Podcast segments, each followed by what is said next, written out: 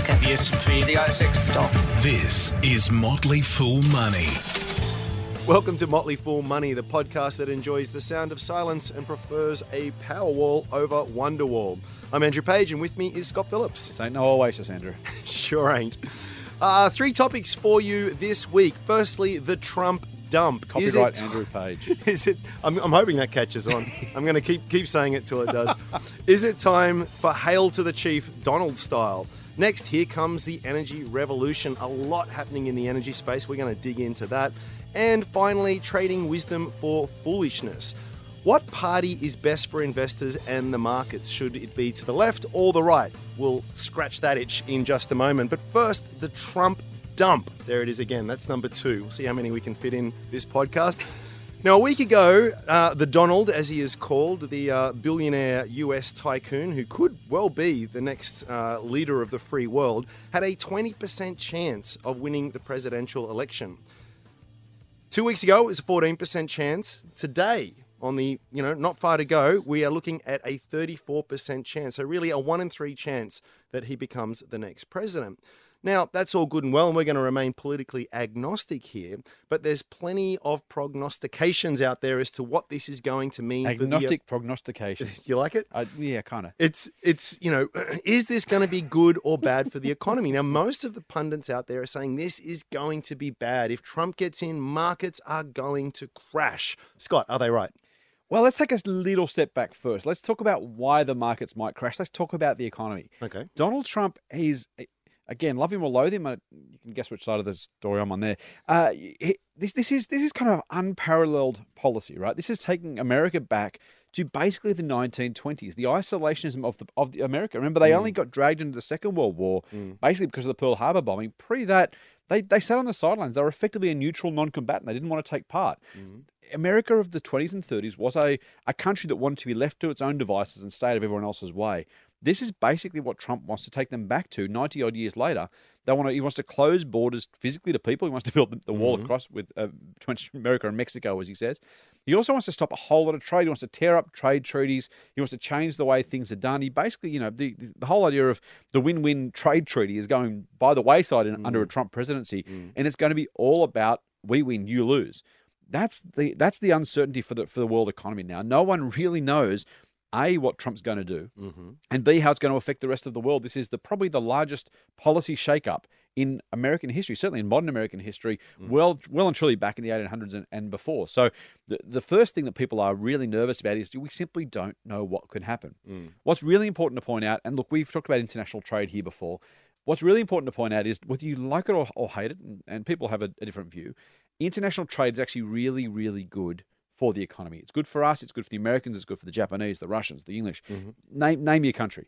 International trade allows us to sell the stuff we make cheaply and buy the stuff someone else makes cheaply, and we're both better off as a result. Even though, of course, there are little dislocations here and there for individuals, You so got which you've absolutely got to acknowledge. Totally. Yep. So, you know, when our car industry closes down here, there are people put out of work, there are uh, components makers put out of work. Right. That's a big deal, and we and we need to recognize that. But overall, the fact that we can buy better and cheaper cars from Germany or from Asia or from the US, and we can sell someone else the wheat that we produce or the education that we produce at a much better, cheaper, higher quality basis than someone in another country mm. means we get cheaper cars, they get better education. We're both better off because we've got money for the education and we use it to buy those cheaper cars. Mm. Our standard of living is materially higher now than it was 20, 30, 40 years ago.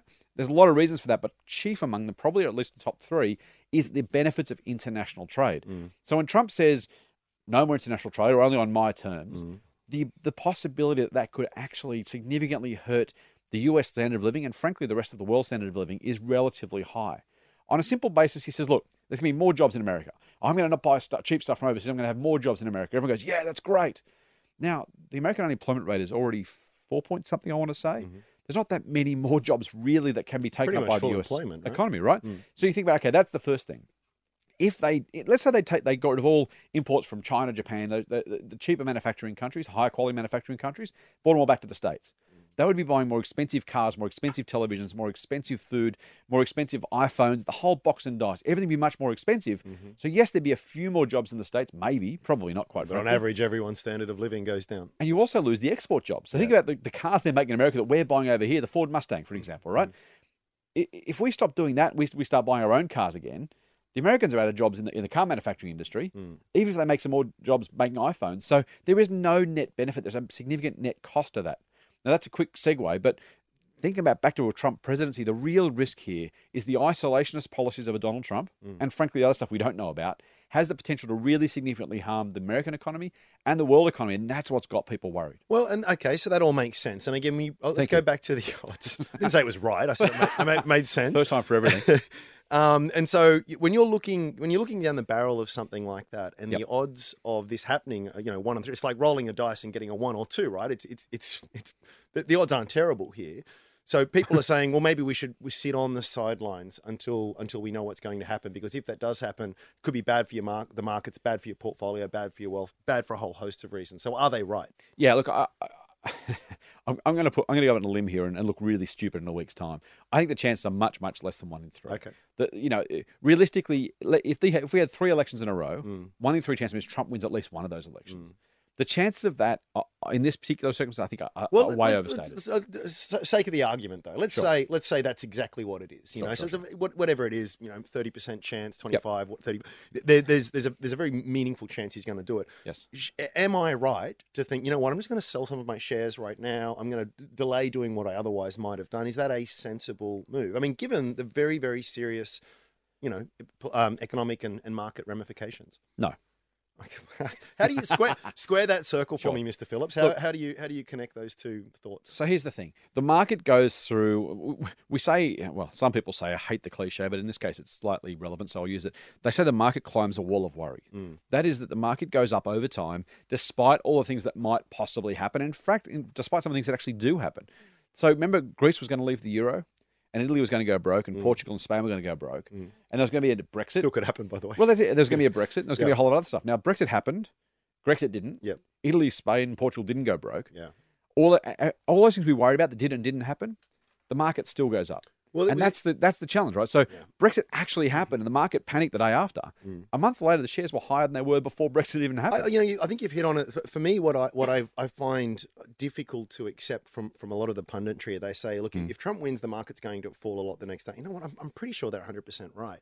But is that a reason not to invest? So, example, let, us look at let's look at uh, Brexit. So, market down three percent that day after it was huge. I mean, market the, the whole market does not fall by that much very often. When it Yep. does, it, it's a pretty serious thing. Interestingly enough, less than a month later, the market was then up more than five percent Yeah, from right. where it was before. exactly. Um, and I think we're still above that point now. So it's one of these things that I, I think you know we've talked about it before. If you're going to invest in in the share market and you're really investing for one or two year periods, you're really flipping a coin. I don't really care what you buy. You buy the best business out there, you know, and and, and just something happens and and you could lose half your money very quickly. So so first of all, if you're going to invest in the market, you're doing it for at least I would suggest at least a five year time frame. So the, the trouble is, is that even once this sort of uncertainty resolves itself, there's the next 20 things that are that are, that are going to come and, and confuse us and confound us and make us worry about the future. Mm-hmm. And the other thing I would say is even if we sort of play it through and we say, well, let's say he does win, and there are there are these issues, it's it, it it doesn't mean that you're going to necessarily have no investment opportunities. I would posit that something like Apple is probably still going to be around in 10 years' time. People are still going to be going nuts for phones.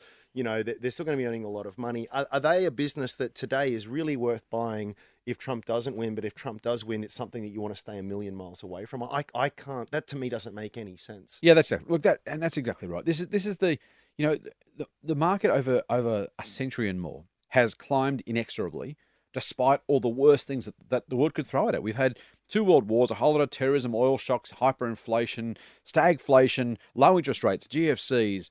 Uh, local recessions, international recessions, Asian financial crises. They're just ones I can think of off the top of my head, mm, and I'm sure there's mm. a dozen more if I sat down and tried to mm. list it out, I'd come up with. The- you know, the, the market will always find reasons to fall because people panic or people don't panic because things happen or don't happen. But the market rises overall despite these things, and that's that's the key one. So look, you know, is a, is a Trump the day after a, a President Trump election, is the market going to fall? Almost certainly because people are fearful of what mm. might happen. Mm. But is it likely to happen? No. And if it does happen, is it the end of the world? No. You know, for better or worse, he's only got eight years maximum as, as president. And presidents, frankly, have much, much less impact on the economy than we imagine. We'll come back to that. We will. Actually, one thing I would say, if I was in the wall building business, um, or if I could buy shares in a company that that was was known to build very big, tall, um, you know, walls, that's probably going to be great if, if Trump wins, right? Uh, hair pieces, tanning salons, orange paint, lots of, lots of good stuff. All right, let's move on. Let's- Motley Fool Money. Financial advice for real people, not trust fund hippies. Sign up for the newsletter at fool.com.au forward slash triple M. So let's talk a bit about the energy revolution. It's been in the news a little bit. So Talking about a revolution. Hazelwood, Cue to the Beatles. Go on. the, the biggest, dirtiest uh, plant in Australia, coal-fired, a, a brown coal-fired power plant. The um, ugliest and dirtiest of the ugly and Oh, dirty. it's it's really it's you know look it, it's it's really a, a um, horrible piece of infrastructure, but serves a very very real need. does. and that's that's what's also difficult about this. Interestingly enough, this one plant closure alone will reduce the country's emissions by five percent, which is just incredible. Mm. Now, at the same time, we've had Elon Musk of Tesla fame come out and say, you know, we, we're going to. He's, he's on a mission to save the world and, and send people to Mars and do a whole bunch of other things. he is Iron Man after He all. He is Iron Man, and and he, he's he's got this thing called the Power Wall, and they've just announced Mm. Not the Wonder Wall. not the Wonder Wall, Power Wall, the Power Wall, and um, uh, they've just announced these solar tiles, these tiles that you put on, not a solar panel, but the, the tile itself is a solar roof panel, tile. a roof tile, Right, right. and and and so we, we are seeing this dramatic shift, and so I thought it would, that's probably an interesting thing to talk about in terms of an investment investment perspective. Yeah. And I thought it was particularly interesting because I happen to know, Mr. Phillips, that you yourself have just purchased a Powerwall. Mister, you must want something. I, ha- I have indeed. So look, let, let's let's break this down. Let's go to Hazelwood first. I'll keep everyone in suspense about the Powerwall. Um, the Hazelwood power plant, as you said, Andrew, five percent of the country's emissions go away with the closure of Hazelwood. Uh, a- and again, politics aside, the fact that this was a commercial decision by a company rather than some sort of government decision, no matter Yep. what you what your political stripes, is absolutely madness. Yep. The positive thing for our country, for, for people who live in the area, other than the, the workers specifically employed, is our air is going to be a whole lot cleaner as a result of this change. As you said, brown coal's the worst. It's the hot, most polluting coal there is. Yep. Um, this is an old piece of infrastructure. The, the fact it's closing down. Look, and frankly, think about you know the impact. Both federal, state governments say that power prices will rise as a result because this also was very, very cheap power. Yep. If you and you know the the old style, the, the way they used to do this was you find a massive coal deposit. And you simply build a power station next door. Yeah. So it's incredibly cheap to get out of the ground. It's incredibly cheap to transport. It's incredibly cheap to burn. Yep. Um, hang the environment. But that was the, that's the problem. So Mm-hmm. the fact it's closing is great news for the economy, uh, for the environment, I should say. Great news for Australia. Terrible news for those people obviously being put out of work. Yep. Although we do believe that there's a decent government package being offered to them, which yeah, is apparently. great. Yeah, which is Uh, and and and you know, overall, you know, a much much better outcome for everybody else. Interestingly enough, this is this is another move towards, and we'll get to the to Powerwall in a second, because this is another move away from the highly polluting fossil fuel generated energy that we have currently. And again, uh, I have a view on the environment, I have a view on, on what energy policy should be. hippie. outside outside what I actually think, this is this is the way that the world is moving. The, Mm. the, the country is moving this way. The economy, the political sphere is moving down that track.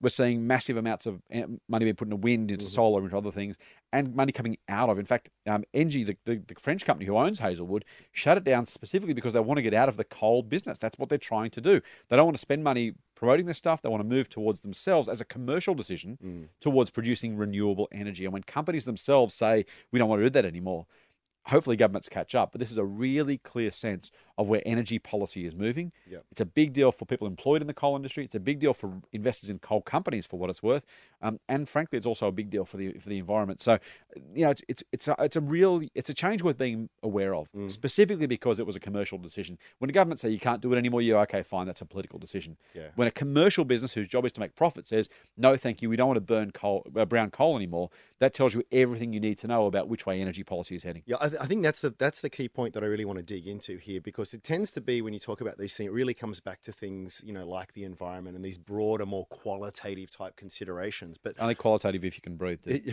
it's so quantitative very, very quickly if you can't breathe very, well, very true. And- and- Ask people in China. One of our colleagues came back. Two of our colleagues came back from Beijing in China Yeah. with with hacking coughs. Yeah. Um, Yeah, and, and and a, and, a, and a, a basically a decision not to buy anything from made in China right now. The the pollution is so bad in China.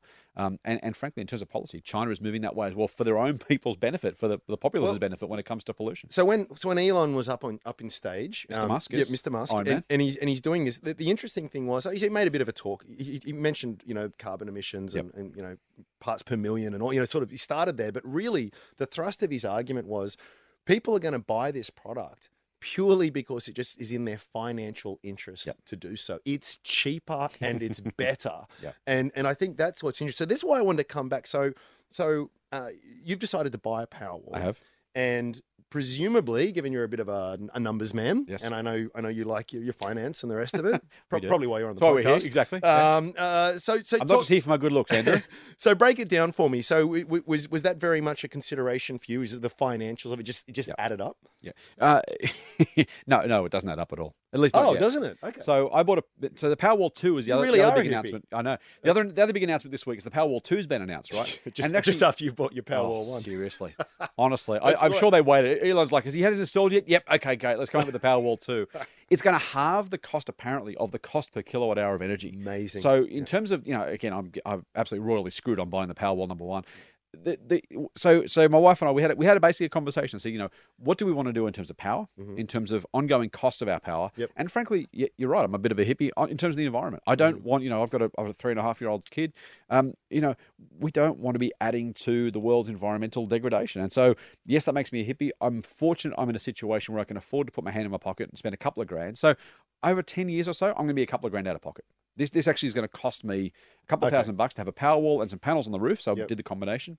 Um, if I hadn't done anything and just used the, the power out of the wall socket, not worried about it, I would be better off financially in 10 years' time than I am today. right. But Is- we made a decision to say, look, we can afford to put our hands in our pockets. It's you know, it, it's all money, and so some people can't afford to or don't want to do Mm. it. We made a decision that we wanted to basically not spend money on something else, spend it on a power wall and, and a and a set of uh, Mm-hmm. solar panels on the roof, because it was pretty line ball, Mm. and frankly, we want to do the right thing by the environment. We want to do the right thing by our kids and their kids and their kids. Okay. Um, if you're not part of the solution, you're part of the problem. We just made that decision. So people will make different decisions. Um, you Mm. can do something different. Uh, our listeners will, will make their own choices. But um, quite frankly, if the Powerwall 2 had been available, Mm. uh, particularly on a, on a per kilowatt hour basis, I dare say you'd almost break even buying a, a Powerwall 2. And to your point about the, the roof tiles, the roof tiles are actually cheaper to install than the equivalent roof, uh, than normal roof tiles plus solar panels, Mm. and the energy you're going to save. So it's actually you're actually it makes more sense now to build a roof with Tesla's roof tiles than to not do it at all. Um, okay, but put this uh, bottom line for me. What, what, what's the investment takeaway for something like this? All right. You, you surprised me a bit with your answer there. I thought you were going to say, well, it makes sense because I'm going to be X. And like, oh, okay, you're just doing it to, to feel good. Well, Congrats, by no, the way. I- but I, just, I was I was I'm not expecting just a to, different just, not answer. just to feel good, to actually to improve our our, our carbon footprint, on Okay. the, our impact on the environment, Okay, right? great. So that that has, that has dividends for my kids, for your kids, for their kids. Right. Um, you can screw my kids. I'm not going to. I'm going to do the right thing. But um, you know, I got a brown fire coal pipe. yeah, I'll bet right you do at the my back. backyard, Yeah, mate. thanks very much. You would too. It's cheaper. mercenary bastard. um, look, so the, the bottom line here is there is an absolute revolution underway. You make the point about the tiles now are cheaper. Yeah. than the equivalent roof tiles. We've got companies closing down coal-fired power stations purely on commercial reasons, Yep. and you've frankly got people like me and other people who will pay a couple of bucks out of their own pockets to be first movers, to be leading edge Mm. in terms of the change in the energy, the energy revolution, as you, as you called it Andrew, when you started talking about it.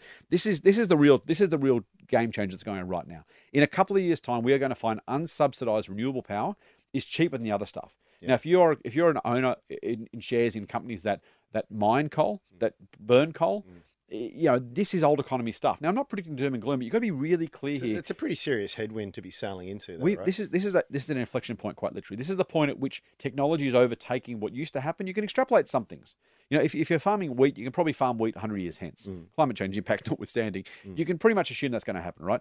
If you extrapolate though old energy, coal in particular, into the future and say this is this is you know in 10, 20, 30 years time, the market will look nothing like it has for the past literally 100 years. Yeah. These power plants have been doing their thing basically unchanged for 100 years. But the next 20 years is going to be very, very, very different if you're an investor in old school power, particularly coal, coal mines, uh, and coal fired power stations. If you're an energy company, if you're on shares in Origin and AGL, um, be very, very careful about what you expect the future to look like because hippiness aside, there is a change because simply financially, economically, companies are making their own decisions. AGL is getting their solar panels. This French company is closing down coal fired power stations, and the renewable energy is becoming cheaper per kilowatt hour than the energy it's replacing. That is a marked shift in the way the economy is moving. And you need to be prepared for that as an investor, or you're going to get caught holding the baby. Yeah, you don't want to be the guy who's buying uh, shares in a buggy whip maker, you know, as, as cars are coming into fashion. Yeah, that, that- that's a great example, right? This is this is this is not quite seriously. This is a similar-ish change in the energy infrastructure of the country. All right. Get more Motley Fool money advice at fool.com.au forward slash triple M. We've touched on politics earlier on, but let's come back to that because we wanted Stay to. with us, listeners. It's not going to be that bad.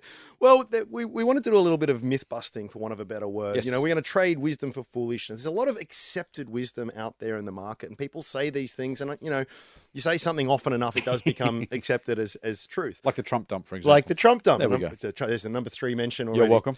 Um, uh, and, and so we thought, well, let's let's try and make this a sort of semi-regular feature, and, and, and why not start off with this one? And again, let's let's just be purely ag- agnostic from a political standpoint here. Yep. You will hear a lot of people say, a lot of smart, well-respected people say that really. As far as the economy and the share market and all that is concerned, you want the conservatives to be in power. Libs are better for the ASX. The Republicans are better for Wall Street. Um, and it, it seems to make a lot of sense. They are more pro-business you know, um, and and and it, it's sort of it's a narrative that makes sense. Yep. Unfortunately, though, the data doesn't support that. Correct. If you look at the last five US presidents, let- let's, let's use US numbers because we've got a US election coming up Yep. right now. Okay. So Ronald Reagan's presidency, eight years of Reagan, Yep. average say S and P 500, the US stock market, just Mm-hmm. as, a, as a proxy, right? The Reagan presidency delivered a gain of 10% a year. It's pretty good. It's about average, right? Yep.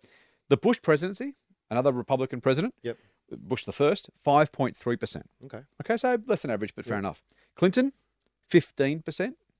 George Bush the second, minus 5 and Obama, 13%. Yeah. That's Although, the last. well, he was lucky that he sort of started around the GFC, so he got a very low base there, didn't he? Yeah, true, from? but but you know the, the gains for, for for Bush's eight years, for example, including the run up before the GFC, and he still delivered minus five point six percent. So you know, y- yes, there are absolutely components of, of that, and, and and there's timing. That's only five presidents. Mm. Even if you go back to 1900, the average annual difference between parties is less than one percent per year. Yeah. In other words, it's basically Nothing. There, there's nothing. It, it, it is it is line ball. There is so, that sort of error, that sort of difference.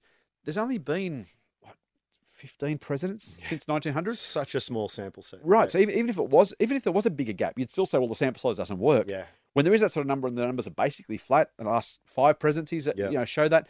We're not saying, by the way, that you know one party is necessarily better than the other. The point is that there is no disti- distinct distinct difference between the parties when it comes to the performance of the economy. Th- There's simply, you know. The, the, the accepted wisdom and uh, frankly the political wisdom that the, the conservative parties, Australia's Liberal Party, the, the, um, the Republicans in the US, the Tories in the UK, they're somehow pro business and therefore the returns are better. They are definitely pro business, that's true. It just doesn't get reflected in the results. And in fact, if you look at the Reagan uh, the Reagan years, growth in profit during the Reagan years is about 27%.